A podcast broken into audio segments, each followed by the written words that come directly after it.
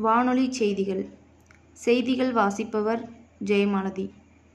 மருத்துவ படிப்பிற்கான நீட் நுழைவுத் தேர்வு இன்று நடக்க உள்ளது. நாடு முழுவதும் பதினாறு லட்சம் மாணவர்கள் பங்கேற்றனர். அமெரிக்க அதிபரான தூதர் ஜான் ஹெர்ரி இன்று இந்தியா வந்து துறை சார்ந்த அமைச்சர்களுடன் ஆலோசனை புரிகிறார். மத்திய சுகாதார அமைச்சகமும் இந்திய மருத்துவ ஆராய்ச்சி கவுன்சிலும் கொரோனாவால் உயிரிழந்தோருக்கு இழப்பீடு வழங்கும் வகையில் வழிகாட்டி நெறிமுறைகளை தயாரித்துள்ளன.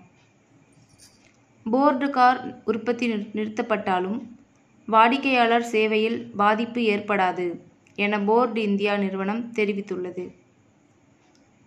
டோக்கியோ பாராலிம்பிக் போட்டியில் வெள்ளிப் பதக்கம் வென்ற மாரியப்பன் இன்று புதுடெல்லி புறப்படுகிறார்.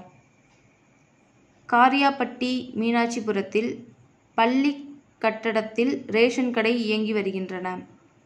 மாணவர்கள் நலன் கருதி கடைகளை மாற்ற வேண்டும் என பொதுமக்கள் கோரிக்கை வைத்தனர்.